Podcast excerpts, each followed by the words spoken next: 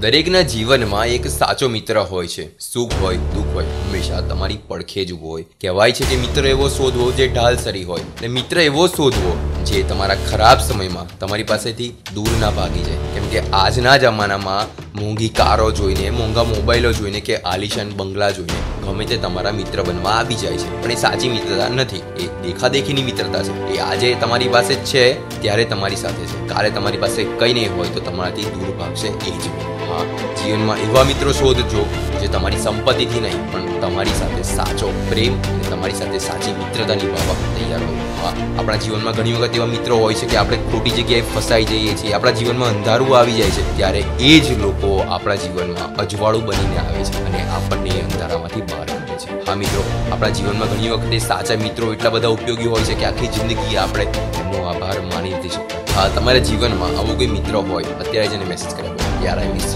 હા, જ્યારે જ્યારે પણ તમારા જીવનમાં દુઃખના દિવસો આવ્યા અને જે વ્યક્તિ તમારી પડખે ઊભી હતી અને તમે એની સાથે જો મિત્રતા તોડી છે, તો અત્યારે જ મેસેજ કરો.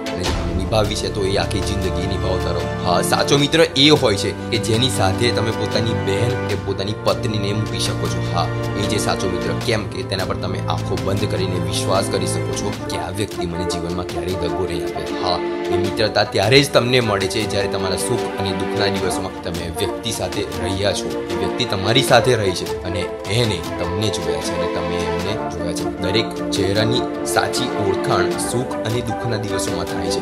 મોંઘી કારો મોંઘા મોબાઈલો આજે છે અને કાલે નથી. હા મિત્રો જીવન આજે છે. જો સાચા મિત્રો મળ્યા છે તમે સાચવી રાખજો. સાંભળતા દિલ્હી વાતો with Yogesh Prajapati only on Jio Saavn Spotify Google and podcast